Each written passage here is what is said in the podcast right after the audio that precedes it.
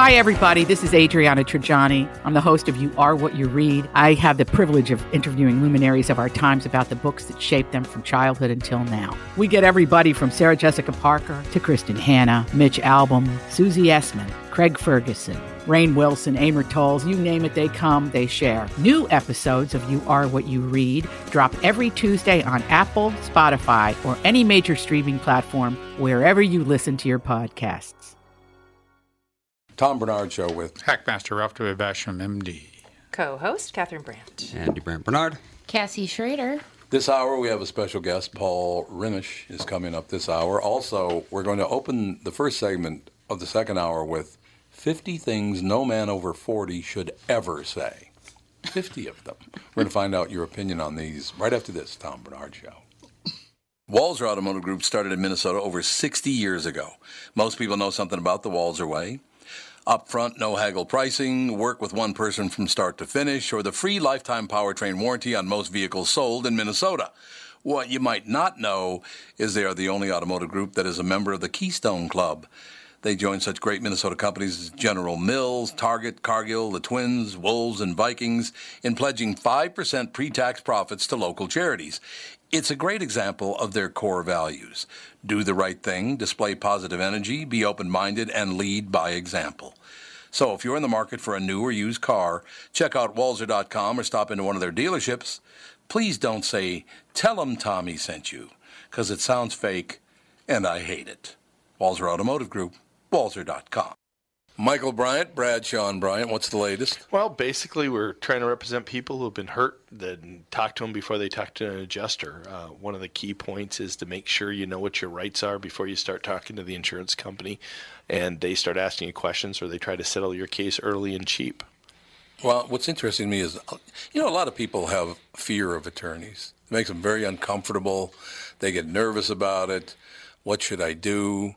I've known Michael for years and years now, and I would highly recommend you. So that should be good enough for everybody because I don't endorse people who are dirt bags. Well, I, I appreciate that, um, but I guess the key is is people think I'll charge them if I talk to them. Right. So a lot of people call me up. It's like, how much is this going to cost if you call me back? Like, you want me to call you back? How much will that cost? I don't charge people. The only way I get paid is if we recover, um, if we get money from the the other side. And there's a lot of people I talk to that I never get paid for that are just part of giving them advice to make sure they know what they can do and what their rights are. And your record's terrific as well. We should point out. That works.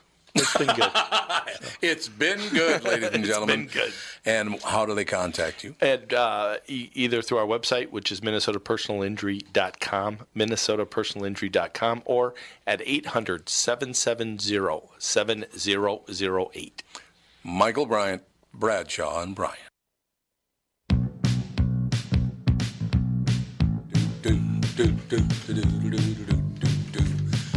We're rocking out, man. That's all I, I said, man. Now, should a guy over 40 ever say, we're rocking out, man? well, you're allowed. Well, it depends on if there's teenagers in the room because you'll be getting eye rolls if you say that. Yeah, I'm sure Yeah. that's true. 50 things no man over 40 should ever say, and I do have a word, and I talked about it this morning. I hate it when people call me this. Dude. Dude. It's exact. I hate that so. Hey, dude. Really, dude. And the way they say it, too. That's the other thing. They, they, they say it in their best uh, surfer voice. Yeah. Yeah, exactly. Fake surfer voice. Dude. Uh, there comes a point in every man's life when he has to give up certain things, like borrowing his dad's car as his main mode of transportation. Yeah, that'd be good. Stop borrowing dad's car. Or thinking of shorts as business casual, or trying adventurous haircuts above all. there are certain words and phrases that you just shouldn't e- be using anymore. Well, Under- I'm glad that you you guys are starting to get some rules. yeah, we got some rules now. We got some rules coming up. Uh, yes, yes, we know we're not the boss of you. Nobody can tell you what to do, but there's a big difference between having a unique and colorful personality in your 40s and saying things that shouldn't be coming out of the word hole of an emotionally mature adult male. Well written so far. It's an e, uh, MSN article. We wouldn't dream of telling you what political beliefs you should have, or the only appropriate religious convictions, or even what kind of music you should listen to. We just think that a man who's been on the planet for at least four decades shouldn't be saying things like, that is so sus. Sus is uh, obnoxious. Yeah. What is sus? Suss it out. It's a chav thing. A what thing?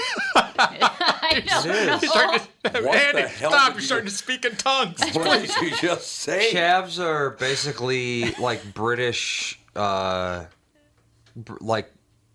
You know how we have white people who try to act like they're rappers? Yes. They're the British equivalent of that. They Oh, don't act like gotcha. rappers, but they have their own, you know, they just try to emulate that kind of behavior. Oh, they culturally appropriate. More I or believe less. that's what that's called. Yeah, maybe. Oh. So what does that is so sus even mean? I don't Well, to know. suss, Suspect? to suss to suss something out means to investigate it. That is so Yeah. investigated? Well, they're just using the word wrong because they're idiots. Oh, okay. Well, that explains a lot. Then I, I understand a lot more now. Uh, to create the definitive list of words and phrases that a man in his 40s should exercise from his vocabulary with extreme prejudice, we enlisted the help of Barbara Patcher, or Pachter, a business etiquette coach from New Jersey, and Richie Frieman, a manners expert and author of Reply All and Other Ways to Tank Your Career. Yeah, do not ever reply all. That's a really bad Yeah. idea. Yeah. Reply all. Yeah, I had an No. attorney do that to me one time, and it was God. not good. Uh, for more on language you may or may not want to che- uh, want to say, check out the 100 slang terms from the 20th century no one uses anymore. So, uh, I don't know. A hundred, huh? We still see how it goes. I, I don't know. So, where's the rest of the story? Like beeper. yeah, beeper's probably one of them you don't want to say anymore.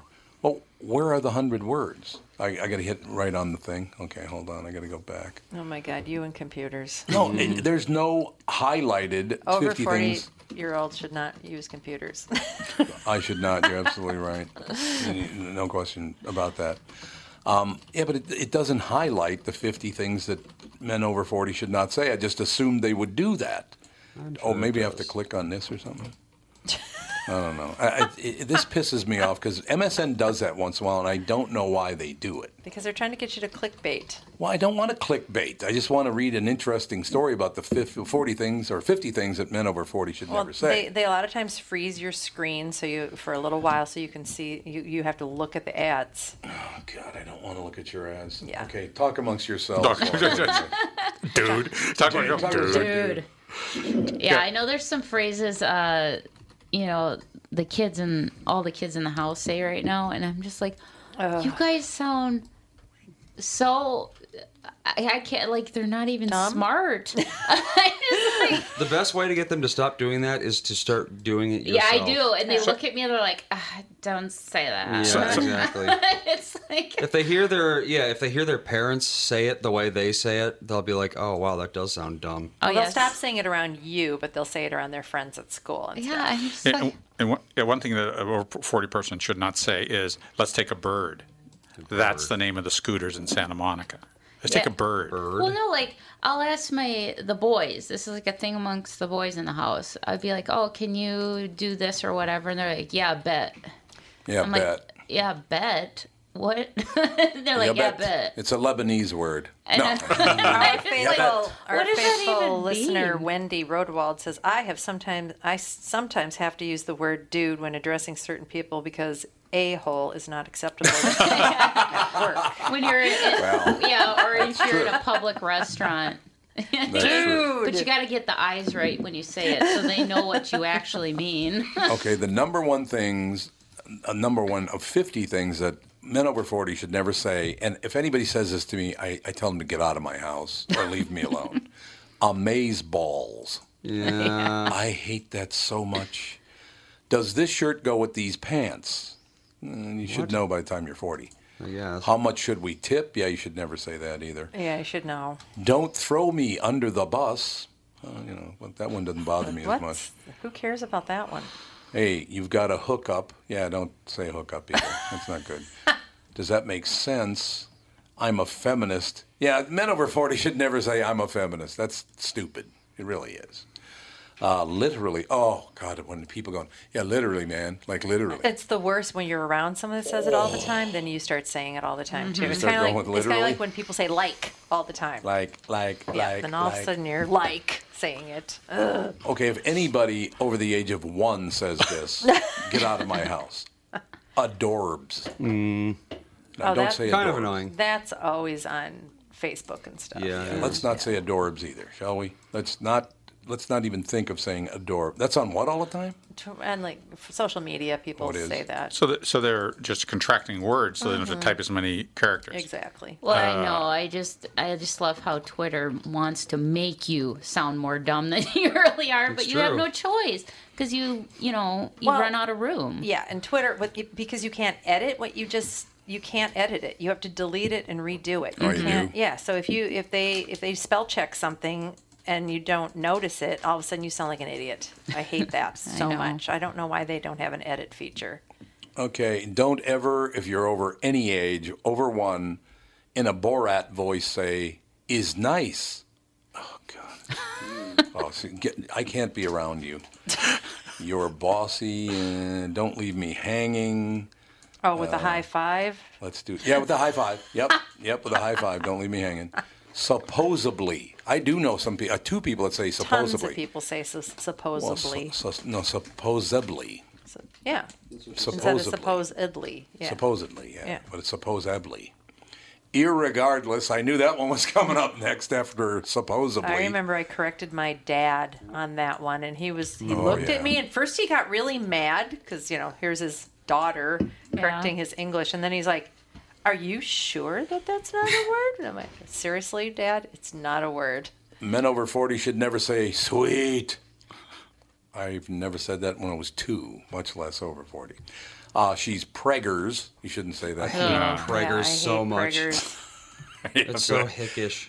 Oh, now my mother did this until she was 87 years old. So, but this is men shouldn't say it. So apparently women can get away with it. When my mother answered the phone, she'd go yellow. Yes, she did. She did. She said yellow. Uh, I. She was not trying to be a smartass though. That's how she said hello. Yellow. Yeah, and it was always "Mm, yellow. Yeah, she always did that. Yellow. Yellow. Like an operator. yeah, like, like what was her name again on on uh, Laugh-In? Emily Lily- Litella. Oh, Lily Tomlin. Was it Emily Litella? Wasn't Was her? it Emily Was that Litella? her No, name? what's her name? No, no, it was uh, Wasn't it Doris or something? Dorothy, Dora. Uh, no, Emily Litella was somebody else. Um, Dorothene or something like that. I, I, I forget. This is your operator. Yeah. She was great at that. Uh, don't ever call it the interweb. don't do that. That's uh, well, I- people know better than that. I need to use the little boy's room. Don't ever call a woman ma'am. Ernestine. Ernestine. There you go. That's That's exactly right. It was Ernestine. Let's blow it up, man. Yeah, don't say that. Is that the? Oh God! Don't ever. If you're over forty and you don't know to say and to not say to a woman, "Is it that time of the month?" Uh, yeah. Who Yeah, the hell don't. would do that? Somebody that wants to get punched in the face. Yeah. That's who. I guess that's true. Is it? Uh, what's bay? Oh, instead of babe. Yeah. Yeah. Oh, I hate that term. That's Bay. yeah. That's I hear people say that all the time. Where do these things come from? I think it's social media. It Yeah, is. yeah, yeah, it is. It's just Bay. We oh B A. That's not B A. Was it B A Y or B A H or what? how- B what- A E. Someone made a typo of babe, and then people started saying it Bae. because they. Because they're sheep. Yes, exactly. Uh, never in front of your girlfriend or your wife say, "This certain pop star is so hot." I wouldn't do that anyway. Pop star or not, I wouldn't. Yeah, Catherine, did you see that woman? She's hot. Uh, that's fat with a P. Oh yeah. It's don't. long PH. dead. Yeah, it's PH too. OMG. I know people to this day that still say OMG, and people I know that still say sup. Sup, yeah. God, sup. Wendy's Kiss on, Wendy's living ass. definitely listening very hard right now. She's got a lot of opinions about what we're Doesn't know. talking about. She said, "Bay" is the Danish word for poop. Oh, well, that's as well, good. so- hey, poop. Well, I'm gonna hand, put my hand up there and go, Bay. Uh, if I could rearrange the alphabet, I'd put you and I together. Oh, bar fall over. It's really bad. Yeah. Oh yeah, don't ever say this to a man or a woman. Have you gained weight? No. Yeah, don't, don't say that. That's not good. You never ask a woman if she's uh, pregnant. Well, see, No. here's what I just found. The 35th one is something that I say, only I don't say it behind. I always say, I don't give a rat's ass. And I don't know why I say it, but I, I probably it probably was in my neighborhood when I grew up. Well, I don't give a rat's ass what you do. Yep. You're not supposed to say that? Nope, you're not supposed to say that. I think that's a dumb one. I am not a happy camper. That's another one Hmm. right there. Uh, I don't care about that one either. Oh, I'll cut a man. Oh, will you? I'll Are you? cut a man. Do you have a knife? You have a switchblade on you, do Or a you? straight razor. A straight razor. Oh. I'll cut a man. Uh, it says here, don't ever say to be honest. Well, why, what's wrong with saying to be honest? I don't know. To be forthright? Is that better to say to be forthright? Oh, I think it's in, in, to, so. To be honest, to be honest, I'm just tell something. I'm being honest now. Oh, to you're be honest, it's sort of a, a conjunction to some of the things you've said. So you should just Yeah. trust that you're trustworthy after 40? Yeah. Yes, I guess. Have you heard the new Cardi B? Who the hell is Cardi B? Is that a singer? Anyone? Yeah. Anyone? Anyone? I think I've heard of Cardi B before, but I have no idea. I had I, it's a new sweater line. I don't know. Drake just broke the all-time record for the most uh, number one on top ten hits at the same time. He's got seven of the top ten right now in music. Really? I've seen him before, but I had no idea what kind of music he did. Because I hate rap and hip hop so much, I can't even tell you. It takes no talent. Well, hip hop, I suppose some of it does. Well, as if that's But not rap- all just manipulated. Exactly. It's not based on quality or even popularity. It's based on what would be the most profitable for them to say is in That's the true. top 10. Everything would be so much easier if I were in my 20s or 30s. No, that's not true at all. Here comes the midlife crisis. Who the hell would say that anyway? Oh, oh, I say this too. I, there's two things. I don't give a rat's ass, and because I said so, that's why. Oh, I say that. Not at my age. Yeah, don't say not at my age if you're 41. How about that? Don't say that. I'll never get back into shape. Don't say that. That's impossible. Uh, the final two, 49, is why didn't you get an A? Because you're an idiot. Uh, number 50 is never say I was drunk. Most of those don't really have a great impact, do they? Yeah. No. No. No. There. I just don't think they're that important. But things like Bay and Sweet and all that stuff, I would agree with all that, right? Yeah. I do like So- to say awesome sauce, though. You say awesome sauce all the time. Yeah, I'm like, oh, that's awesome sauce. And we were voting to kick you out, but we decided we shouldn't do that. We're going to extinguish your torch. Well, I try and at least somewhat be in the lingo with my kids, and that one's a fun one. At least it doesn't sound super stupid. Well, like don't some ever say be in the lingo either. No, I won't say don't ever say that either. So that's that's a problem you're As a matter of fact, right you should there. just shut up and not Yeah, just talk pipe at all. down, It's so So hard to keep up with kids these days because it's constantly changing, and the, the the way they speak, it's like they're speaking in text form a lot of times. They'll be like, "All right, I'll be RB," and I'm like, "What?" and I'm like, Be right back. "Yeah." I mean, they do that all the time. It drives do. me nuts. So they so they've contracted the language, so now they're even speaking in texting. Yes. Mm-hmm. Wow. BRB. That's, That's what right Bay. back. Well, Bay was supposed to be like babe or like That a one's beautiful stupid babe, because and they go it's Bay. it's one syllable to one syllable. That doesn't improve Babe to anything. babe. bizarre. It doesn't. Yeah. We'll be back. We have special guests coming up right after this Tom Barnard Show. This is Tom for Floe. For the past 35 years, Floe's passion to invent a better way has created some of the finest recreational products available. Floe's Cargo Max trailer line is a perfect example of their innovation. This trailer is redefining the utility trailer industry. They start with a strong aluminum frame and then add a thermoform polymer bed. It gives you a nearly indestructible one-piece trailer body. And since it's molded, it adds style that the trailer industry has never seen. They even beat it with a large sledgehammer at 20 below zero to prove how tough it is. Best of all, you'll never worry about dents, rust, rot, or paint. Visit their website at floeintl.com to find your local dealer and to see videos of this unique trailer, including a video showing hockey star Ryan Suter shooting pucks at it, trying to break it. You'll quickly see how Floe has earned the reputation for quality products and offering you more for your money. Floe, a better way. It's Tom telling you how easy it's been to lose weight at Nutrimost Twin Cities in Plymouth with their weight loss plan. I'm down 77 pounds, and in a couple of weeks I'll do one more round to shed the rest of my unwanted pounds. Find out how to have success losing weight like I did by attending the Nutrimost Twin Cities in Plymouth free informational dinner. It's on Monday, July 23rd at 6 p.m. at Jake's in Plymouth. I'll see you there. That extra baggage melts away really fast, and one of the best parts is it's just so easy. I am never hungry Nutrimost Twin Cities in Plymouth has educated me on clean eating, and I now know the foods that work for me and the weight gain trigger foods too. That's important. Nutrimost Twin Cities in Plymouth will guarantee that you'll lose 20 pounds or more in just 40 days. Nutrimost Twin Cities in Plymouth has helped me change my life, and they can help you too. Register for the Nutrimost Twin Cities in Plymouth dinner on July 23rd. Just call 763 333 7337. That's 763 333 7337.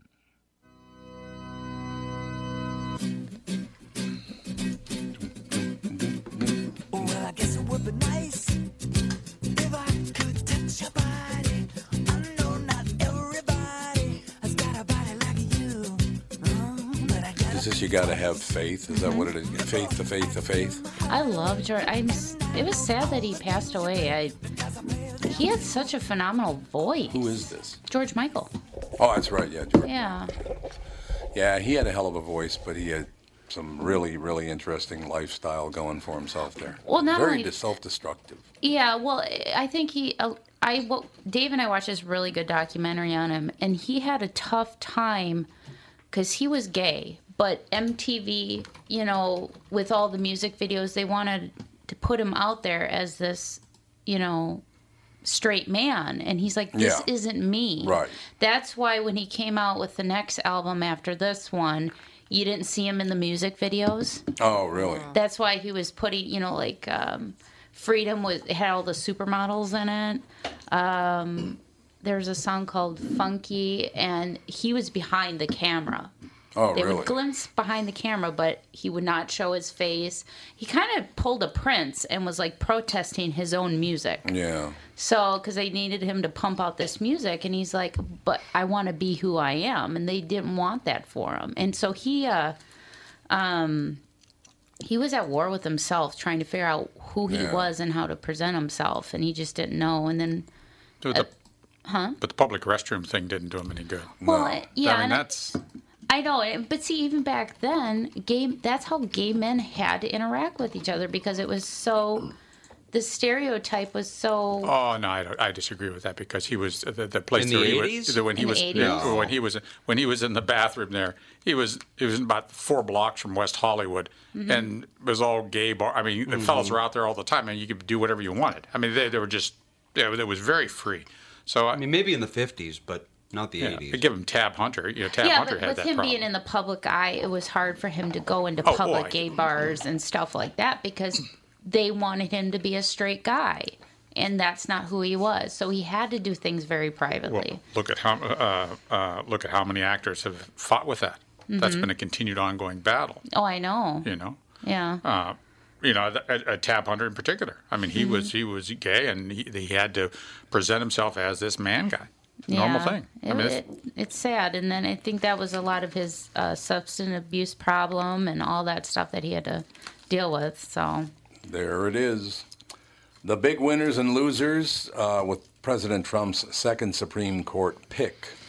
Um, you people at the news agencies, I don't, I don't care where you are, you are such frauds. It is unbelievable. Okay, amongst the winners, they list Russia investigation intriguists. How? Give me a break. Now, here's one that really annoys me, though. Uh, a lot. Partisanship. So basically, when Democrats pick far left leaning people and conservatives pick far right leaning people, there's only party, part, partisanship on one side of that. Again, I don't like either one of them. They're all politicians who are scumbags that are trying to steal your money. That's what they are nowadays, right? Mm-hmm. Yep. So partisanship is a two-edged sword. You know what I mean? It's got two sides to it. Whatever else you want to say, there. It's always partisan, whomever they pick, right? yeah. Well, they're, but the left is really angry that they're not getting these picks because oof, this is this is going to change the face of, of the balance of power. Not the balance of power, but the checks and balances entirely for decades. So Yeah, just like it, it happened with the Clinton administration when they Yeah, appointed all yeah. the far left-leaning sure, people. sure, it happens. Look, I would let's leave the law alone. How about that? How about if we just they're have, never gonna do that. have law for everybody, not just left people or not just right people? How about the people in the center that pay all the taxes? How about that? Can we do that? Yep. I mean, would that make any sense to you guys? It would make total sense, and that's why it'll never get done. That's why it'll never happen. yes, Fa- facts and uh, sense are don't don't play into anybody's hand these days. No, it really doesn't. Uh, it's amazing to me the things that people say. It just. And they, they don't even realize how stupid they sound when they say, well, that the left is really partisan, or the right is really partisan. You both sound like morons because you're both partisan, just in different areas. Well, that's what I just I just tweeted, or I was I was tweeting out, and then I was interrupted by somebody. It's like I would like it if there was just an internet for political, you know, Yeah, armchair po- Yeah. politicians, just a whole separate internet, and anything political has to be on that. It can't be on regular social media. Yeah, that would be very, that would very be nice. great. That would be extremely nice, as a matter of fact. Politics are just so, so polarized right now, or any ideals and ideas and, and values are so polarized now. It just it doesn't make a lot of sense. You know, if you believe some, you know, I, I'm gonna, Tom, I, I, I still admire you for the thing. If if if you believe in liberalism and things like that, good for you. You should support that and try Yep. to do what you can with that. Absolutely. But and that, I, that makes you comfortable. Good for you, and I'm happy for you. Just don't push it on me. You know. Yeah, that's Well, it. then- You know? There you go. That's Yeah. what I see on social media. It's like people are so um, hell bent to try and convince you to think like them, and it's like I this isn't logical to me. I'm not going to agree with you. Can we just agree to disagree? Right. But th- that they can't leave it at that. I mean, I've seen so many people unfriend other people that Oh, have had yeah. relationships because they Bixby. just. Huh? Kristen unfriended her own brother. Stay on the unfriend day. But it's like it's okay to disagree. It's I- political political evangelism. it is. it's it's ridiculous. It's got to stop too. Ser- I I think it's really harming people. People are becoming they they don't understand that you're not the most important thing on earth. We had a great guest on the, the morning show this morning. He wrote a book called uh, Son of Cain: The History of Serial Killers. Mm-hmm. And how they come to be serial killers. And the profile of serial killers is very disturbing these days because they're basically describing the average man uh, Yeah. who just I'm the most important thing on earth. What I need is really important, far important, more important than anything you need. They have no idea that they're not the only thing that matters. It's just unbelievable. It's really scary. I It- think we're all uh, the majority of people are turning into sociopaths. I think you're right. I think that's absolutely true. Like troubled actor Jonathan Rhys Meyers. you guys know who that is? Yes. You don't know No. who that is? I'll tell you who it is in a second. Troubled actor Jonathan Rhys Meyers made headlines in recent days after he was detained by police at Los Angeles International Airport on July 8th following in flight drama with his wife and flight attendants. Now, new details about his behavior on the Miami to LA flight have emerged. Britain's Sun Online spoke to a first class passenger who claims to have been sitting in front of an, the Irish actor. His wife, you'd know who it was if you saw him. Well, You'd that's know. usually how I am. You know, I don't Yeah, know anybody's true. name That's true. unless His I've known them Ma- ten years. Mara Lane and their one-year-old son Wolf during the journey. The female passenger alleges that Jonathan, who has a long history of alcohol abuse, well, he's Irish. You already told me that. I mean, you know, he already pointed to that stuff out, the obvious. You know, I love doing that to Tim Ivory. It it makes me so happy. I loved going after Bilski for being Polish and, and Ivory for being Irish. It's wonderful. Uh, in anyway, any case, TMZ previously reported that he was drinking on the plane and had to be asked by a flight attendant to stop vaping in the restroom. Oh God. He was behaving erratically and intimidating other passengers during the entire journey. Before the American Airlines flight took off, the Vikings and the Tudor stars' behavior unnerved fellow flyers. Even in the waiting area, he was being mean to his wife. He sat on his own while she was feeding their child and playing with them on the floor. He kept going over to tell her uh, and telling her off. He would yell at her while she was playing with their child. God. But he had like no interaction prince. with his child whatsoever, the passenger told Sun Online. He's just, he's a pain in the ass actor who thinks he's a very big deal. Mm-hmm. And sorry, sir, you're not. You're just not that big a deal. And if you're that big a deal, why aren't you flying private? Yeah, if you're that If you're- big a deal, get your own plane. That's right. If you're that big a deal, if you're that big a deal, though yourself, you're flying commercial, you ain't that big a deal. No, I, you're absolutely right. It's, uh, I don't know. His wife should just start taking separate flights. to make Oh, her this- life easier. Yeah, she, she should be taking. She should be. That's Just, I'm not She should be taking a flight to New York. He should be taking a flight to uh, L.A. That's, there you go. There's separate flights for you. Yeah, those are separate flights. Love it or hate it, reality television is a huge part of pop culture today. Is it as big as it was? I have no idea. I have no idea Never got either. into reality television. Well, too most much. TV is reality television now. Is, Is it? it? Is Well, it? yeah, all those dances shows are reality Oh, yeah, TV. that's all true. the, That's true. Yeah. you know, all it just it, it isn't just the Survivor anymore. It's all these other everything else. is- Well, the Kardashians that was a reality TV, scripted. It's all scripted reality. It's, just, Yeah, it's, it's nonsensical kind of a thing. Yeah, I don't have.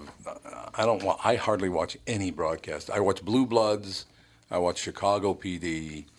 I watch. Well, I don't watch the middles anymore. uh, the middle anymore because now it's over. Yep. But I, I there are like three shows I watch on broadcast television. It's just not. A, it's not interesting anymore. Big Bang Theory I still watch, and Young Sheldon, and that's about it, isn't it? Yeah. That's about Not it. many.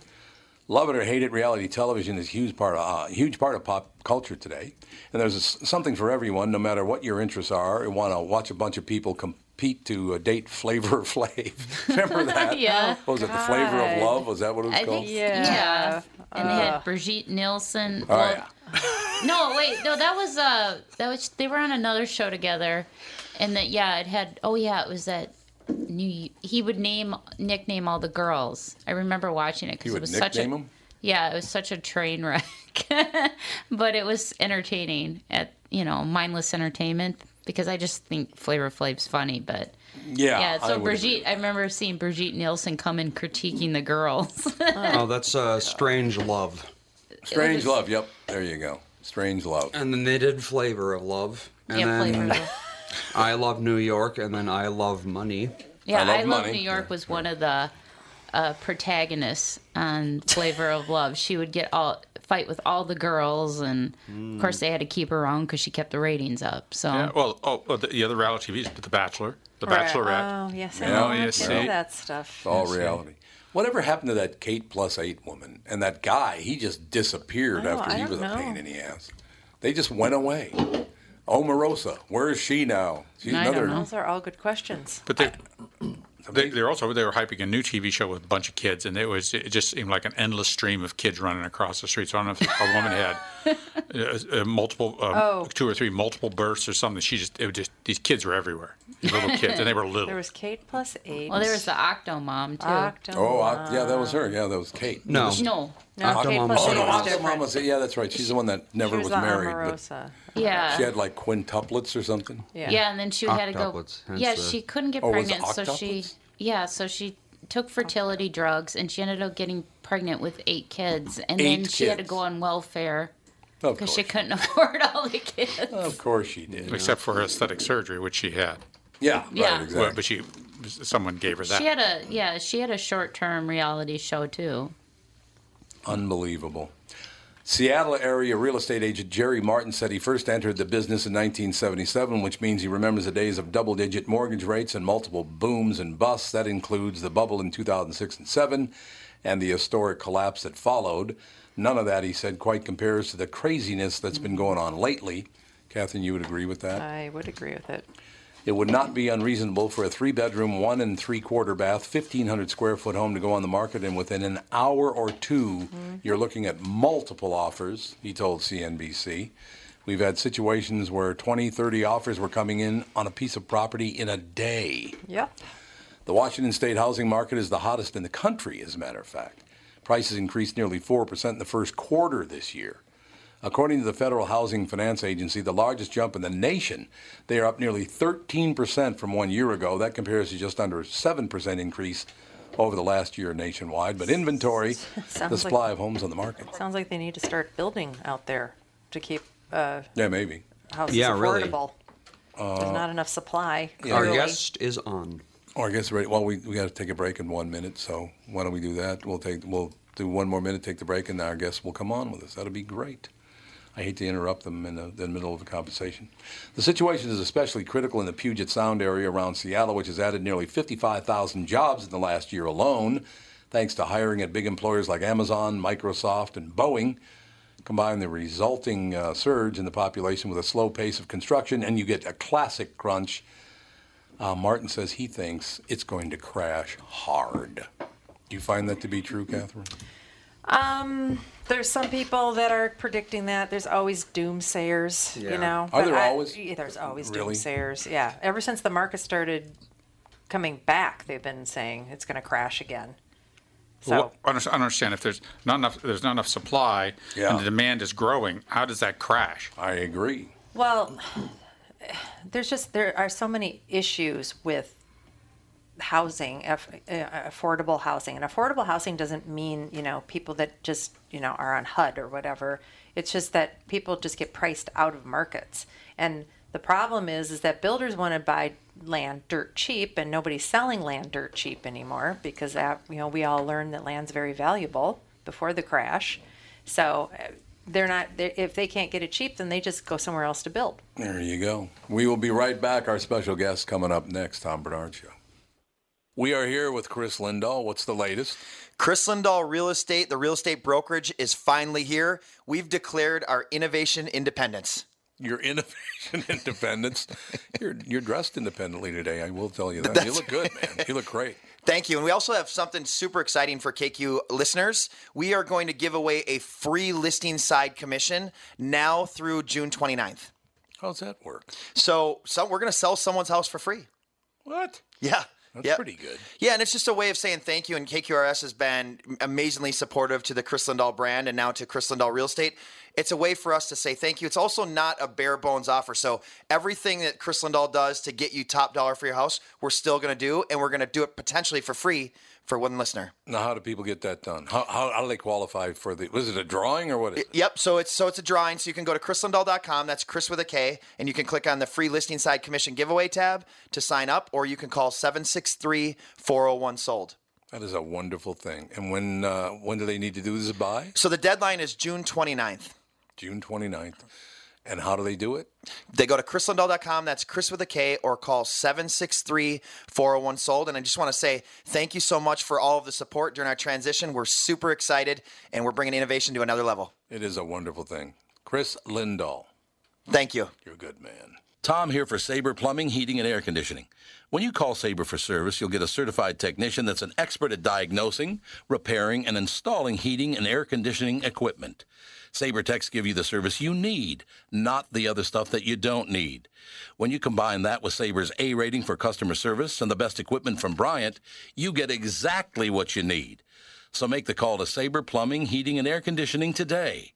Sabre and Bryant, whatever it takes.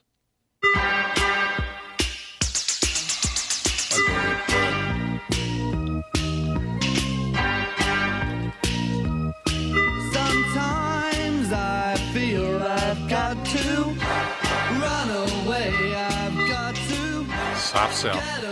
Yeah, there you go, ladies and gentlemen. Our very special guest, Paul Rimish. How do you pronounce your last name, Paul? I want to get it right. It's Ramash. It's Ramash. Ah, you know, I just asked Ca- Cassie. I said, "Is it Ramash or Rimish?" And we, we thought, Well, I think Dave pronounced it Rimish. Well, if I it's remember Dave. correctly. yeah, true. yeah, that's Dave. That's true. Paul Ramash, ladies Well, and gentlemen. it, it's a common German name. It's okay. Ramashes? Yeah, it's not. It's not that common of a German name, but No, I wouldn't think so. yeah, But yeah, no, I, I, there are some interesting German names. There's no doubt about For that. sure. My mother was mostly German, as a matter of fact, and uh, people had a lot of difficulty, even though it's a Greek name and she she's German. Her first name was Theophila, which means love of God, because she was named after a nun. She, all she did was fight with that name her entire life. I'll tell you that. She had a big Well, the- battle. The, meaning of it is good, though. yeah, the meaning of it's good. Uh, does Ramash have a have a particular meaning? No, not that we've been able to really find. No. Paul Ramash, Fingerprints and Phantoms, True Tales of Law Enforcement Encounters with the Paranormal and the Strange. Don't all officers encounter everybody who's strange? Isn't that law enforcement pretty much? Law yeah, I've seen cops. Yeah, that's true. Honestly, had you ever see the Yeah, show? That, Cops? that- that's true. There should have been maybe a subtitle on that. You know, stranger than usual. So. In a profession dominated by logic, law, evidence, and science, are there some things you can't explain? Join a veteran crime scene investigator. Are you a veteran crime scene investigator? Because if you are, I'm jealous. I love that. Uh, well, if 21 years makes me a veteran, I guess I'm a veteran. Do- Uh, I, I always say that in forensics, we age in dog years, so I'm very veteran. yeah, I suppose that's true. It's, it's pretty fascinating. Although, From what I understand, I've, I've talked to a couple, and they said, "Yeah, you know, crime scene investigation is really, uh, really great, except for you're the, if you're the first investigator on the scene. So therefore, you'd be, I guess, a police officer. But some reporters show up, and a friend of mine who's a reporter at a local TV station had the unfortunate timing to show up at a guy who hanged himself under a bridge on the Mississippi." Gross. and Oh, f- fell into the water and they dragged him out of the water and they had to poke him with a long pole and he popped, Popped, like yeah. a balloon. Oh, Okay, why are we talking about Oh, this? Because we're talking about the paranormal and the strange, that's why. Oh. What's it called, Andy? What? What's it called? Pop? What? Yeah, popping. Yeah, it's called popping. No, I, whatever. You, you made a comment. I don't know. Yeah, I- I've unfortunately seen that myself. So, You have? It's, it's gruesome. Oh my god. Well, yeah, dead bodies. Uh, Yeah, especially in, oftentimes they'll start out gassing and yeah. especially in water, right? I, I don't know, I guess. Yeah, the, the, the water does really weird things to a body. Like it makes them look like the worst possible special effect from Hollywood. It it's yeah, the water's creepy. It does bad things. His true stories will leave you wondering if it is a criminal or something else going bump in the night. Meet a young girl who receives a visit from her mother the day after her mother is murdered. Find out whether spirits follow those investigating their deaths. And, oh my God! Are you telling me, Paul, that somebody was tracking you down because you were investigating their death? Well, it's funny that that's kind of the, the story or the, the incident that really started my interest in a lot of this. It didn't happen to me, but it happened to one of my best friends and colleagues. He actually did have the spirit of a murdered woman follow him home from a crime scene. Ooh. Wow. And it's funny, that's not as uncommon as you may have thought. As I've worked on the book and gathered stories and talked to people, there's been other crime scene people who've had people or ghost spirits follow them home. So it is, yeah, we usually worry about what we're tracking in our house on our boots, but we can bring something else into our homes too. It's very interesting. And how often do you come across something really shocking or gruesome? In that line of work, it's it's got to be all the time, isn't it? It is, and it- really depends on where you work. So, Oh, yeah, if you work in a really big city, um, you know, Baltimore, Chicago, Minneapolis, something like that, you probably have murders on a weekly basis at least. So, Yeah. small town people, they don't have as much. We're kind of somewhere in between here in Ogden, Utah. We have our fair share of murders. So, like last week, I had two two dead bodies that I investigated. One was a suicide by gun, and the other one was uh, overdose, possibly in a bathtub. And so, you know, it's probably on a weekly basis for most people. Paul, one of the wonderful stories that I heard. I have many friends that are police officers because my mother's half of her family were police officers, so I know tons of cops. And I grew up in a in, in let's say a A murdery area. a murdery area. yes, I did. And this guy, the sergeant, told me a story. Uh, he was called to a to a shooting, and they got there, and one of the relatives shot the man and killed him. And then the uh, the desk sergeant showed up. And he said, "All right, get all these people the hell out of here." And they got out, and there was one guy still sitting on the couch with his mouth hanging open. He goes, "What did I say? Get the hell out of here!" and the the other sergeant says, "That's the guy who got shot. He got shot right through the mouth." and the sergeant said, "Oh, I guess then he can stay." I thought it was pretty interesting. Hey, um, Paul, I just have a quick question. With, uh, do you have any cases where, you know, with the paranormal, some of these uh, spirits or ghosts have they um, directed an investigator to, um, you know, influence them to find their actual killer or uh, help them find evidence or anything of that nature? So in in my book, no, but in researching the topic in general, it is not uncommon for that to have happened. And there's a pretty famous story from 1800s, kind of put me on the spot. I can't remember the names of the people, but there was a woman who was murdered by her husband, and her ghost appeared to her family and really directed them to find evidence and that eventually led to his arrest. Uh-huh. So there are there are plenty of instances out there. If Actually- you read Actually, I think Hey. that's the only case where in court they uh, when they tried him for murder for his wife, they actually took a, in account having um, a ghost as evidence. They I believe, yeah, Really? yeah. He Yeah. ended up like s- like strangling her or something and broke her neck. And when they put her in the coffin, they he's like, oh, she has to have a scarf. He wanted to cover up the evidence that Oh, he yeah, choked her out. yeah. Yeah, Good God. yeah, Paul. so you've you've heard of the story too. yeah. So yeah, I can't remember what the name of the gal was, um, but yeah, so that was that's a really famous one, and I've read of a few other ones that have happened, and so yeah, it's not unheard of. But yeah, we haven't uh, experienced that around here. I don't have anything like that in my book. Does this, you know, the paranormal and the strange, does this happen in every, not every precinct, but let's say pretty much every. Look, I, I believe Baltimore still has the highest per capita murder rate in the country, doesn't it? The last time I heard, yeah, Yeah, even they're- though Chicago's giving them a run for their money this summer, they are. bad. That's true. That's terrible. But does this happen all over the country? Does it happen in older cities more often? Is there any benchmark I- there? I, I would say it happens everywhere. And, and it's been an interesting thing that I've noticed. When I started collecting stories and talking to people about it, you could tell that officers and forensic scientists were a little bit hesitant to share some of their stories because they didn't know if I was trying to make fun of them or whatever. But when they saw that I was serious, it's rare that I talk to a group of people, cops or forensic scientists, that haven't had something happen to them. And the best example I have of that is I spoke at a uh, little forensics conference we had around Halloween in Utah, and the per- people who put on the conference knew I was getting this book together. It hadn't come out yet, but I was working mm-hmm. on it. So they had me do a little at the banquet. I did a little spiel and talked about some of my stories, and then they opened up the mic to see if anyone else wanted to share. Well, nobody was forthcoming with their stories at the time, so they closed the thing and went back to dinner. But as I went and worked the tables and talked to everybody, there wasn't a single table in that banquet hall that someone didn't have a story.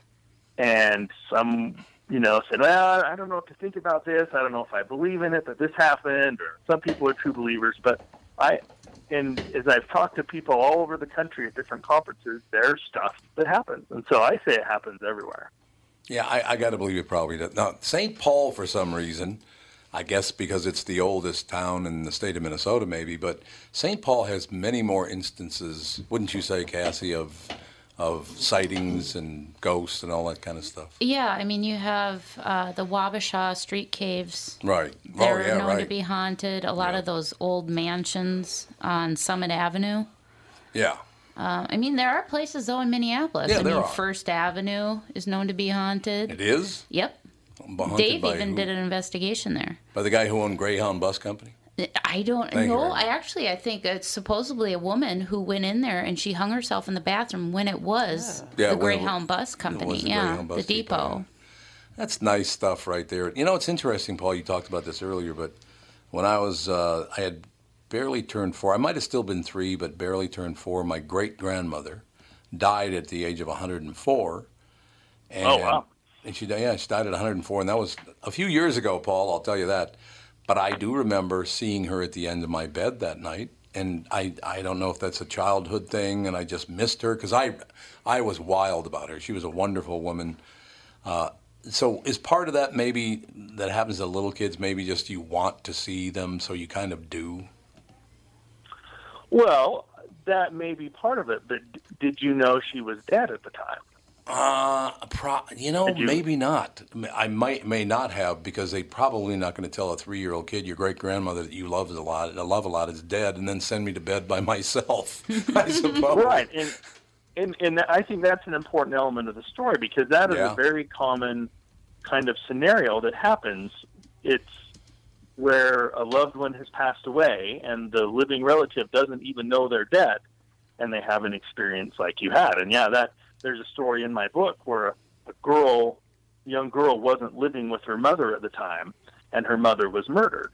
And the night she was murdered, she appeared to her in her bedroom, just like happened to you, and she said, "Hey, I have to go away for a while." and I just want you to know that everything's going to be okay, and I love you. And then she left, and so the girl just thought her mom had stopped by. She didn't even realize oh, or think about that it was a possible haunting. And then, yeah, that next day, the investigators were there at the house talking to them, and her mother had been murdered. And you you hear lots of stories like that with that like final goodbye kind of spiritual experience. I don't even consider that a haunting. You know, I mean, no, no, I agree. it's yeah. just more of a, you know, the people aren't scared when that happens to them. They're comforted. You know, it's a it's a spiritual experience. The only scary part of that story, Paul, is later on I figured out and I finally realized that she was born in 1850. So I, I know someone that was born 170 years ago. Like, God. So that's She an lived interesting. through the Civil War. Yeah, she did. Absolutely, she did. She lived through the Civil War. As a matter of fact, she was, uh, God, how old would she have been when the Civil War started? Like 10 or 11 years old, something like that? Yeah, right around there. Right. Uh, It's a, it's a fascinating part of life. And is part of it, Paul, the fact that people want there to be something after we uh, ring down the final curtain? Uh, is that part of it? I think so, and I I think a lot of people are afraid of death. I'm not overly fond of thinking about it myself. Right. and uh, you know they they want something to happen, but there there are so many things that happen though that can't be explained otherwise. So many weird things, and I mean maybe some of it you could chalk up to just a desire for the afterlife or Yeah. or wanting something to happen, but there are things that happen out there that you can't explain otherwise. And and that's the way I approach it. As, as a crime scene investigator, we have to, you know, all the best crime scene investigators approach gathering evidence from the bottom up. So, and let me explain that a little bit, because when you, know, you go into school and they talk about the scientific method, that's like a top-down way of gathering information. You have a theory, you start out with your theory, and then you work your way testing your theory and gathering information. Supposedly at the end, you either prove or disprove your theory.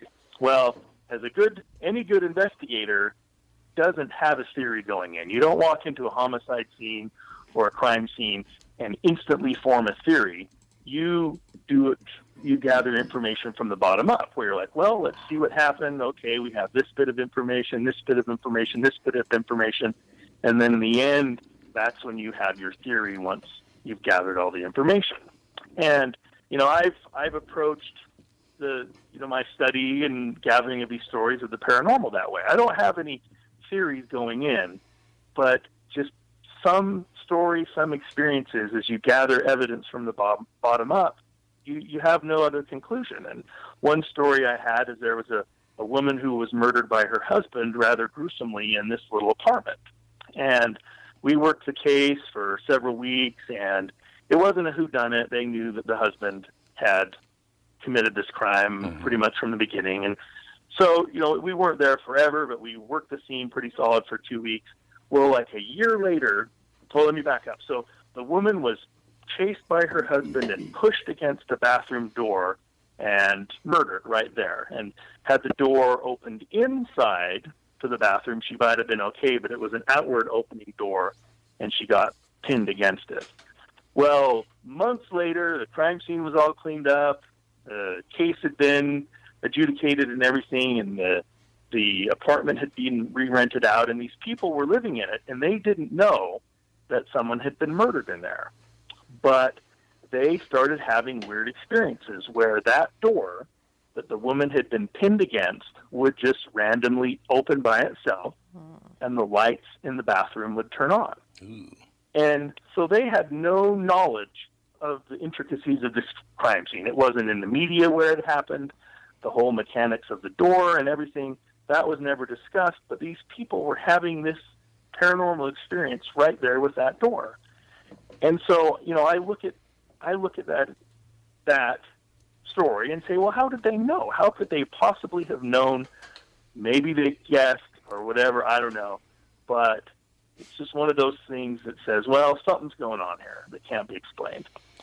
Ladies and gentlemen, Fingerprints and Phantoms, True Tales of Law Enforcement Encounters with the Paranormal and the Strange. Paul Ramash, we have to have you on again sometime. I'd love to hear a lot more stories. That'd be terrific. Oh, anytime. I love it. This was a great experience. Thank you. Thank you, sir. Paul Ramash, ladies and gentlemen. We'll be back hour three in just a few minutes.